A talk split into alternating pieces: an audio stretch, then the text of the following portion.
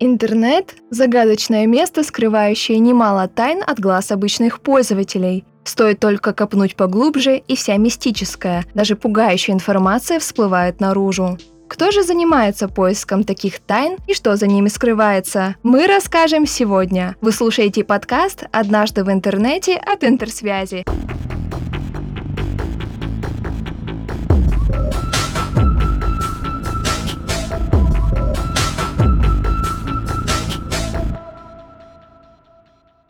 Деятельность, которую осуществляют в сети методом поиска малоизвестных объектов, называется нетсталкингом. Проще говоря, нетсталкеры отправляются в самые глубины мировой паутины, чтобы найти засекреченные источники, в которые невозможно попасть через обычную поисковую строку. Получается, в интернете есть несколько уровней доступа к чему-либо? Да, именно так. Традиционно интернет изображается в виде огромного айсберга, где на поверхности то, что видят обычные пользователи, а под водой то, до чего не каждый доберется. Первым сегментом считается видимая сеть, то есть общедоступный интернет. Здесь находится все то, что может заинтересовать обычного пользователя. Социальные сети, энциклопедии, новостные порталы и так далее. Вы удивитесь, но тот интернет, где мы, как нам кажется, можем найти ответ на что угодно, составляет всего лишь 20% от всей информации в сети. Вторым сегментом является глубокая сеть. К ней относятся неиндексируемые ресурсы, на которые нельзя попасть через стандартный поисковик. Причин для этого существует несколько, однако самое обоснованное – это тот факт, что адрес того или иного ресурса знает только его владелец. Этот сегмент нетсталкеры могут изучить только с помощью специальных программ для сканирования диапазонов IP-адресов. Третий и самый загадочный сегмент – это теневая сеть, или ее популярное название – Darknet. Это закрытое интернет-пространство, доступ к которому нельзя получить при помощи сетевых программ. Как правило, сегменту приписывают криминальный характер. Существует несколько специальных сервисов, которые помогают попадать в Даркнет, однако называть мы их не будем. Теневая сеть может быть опасна для обычных пользователей, а особенно для детей и людей со слабой психикой.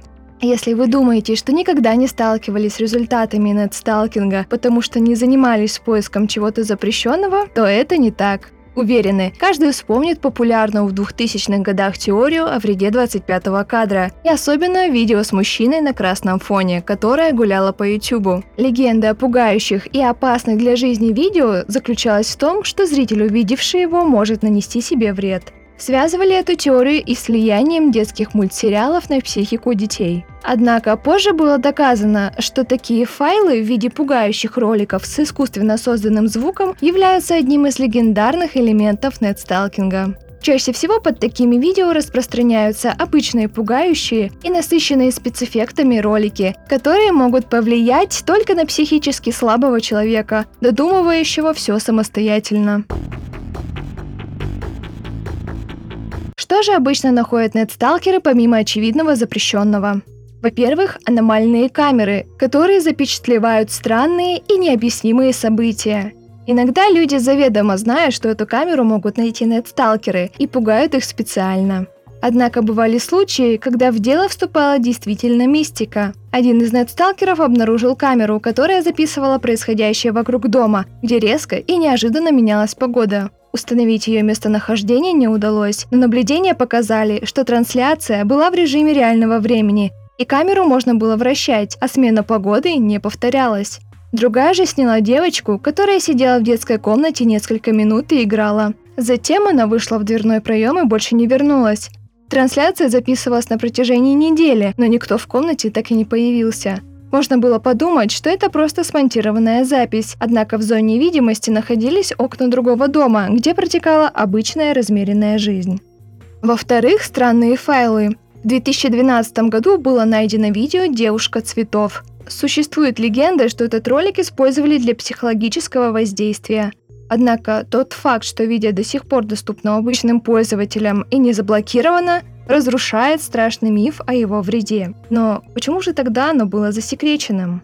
В-третьих, кочующие сети. Например, сеть с названием «Божественное безумие», которая стала самой знаковой находкой нетсталкеров, представляла собой сообщество, где участники рассказывали о своих психических отклонениях и фетишах.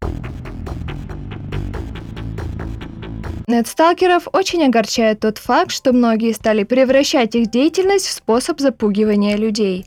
А ведь на самом деле главная цель – это выявить источники опасной информации и разгадать все загадки, которые скрывает мировая паутина. Напоминаем, что в новых эпизодах мы расскажем еще больше интересных историй.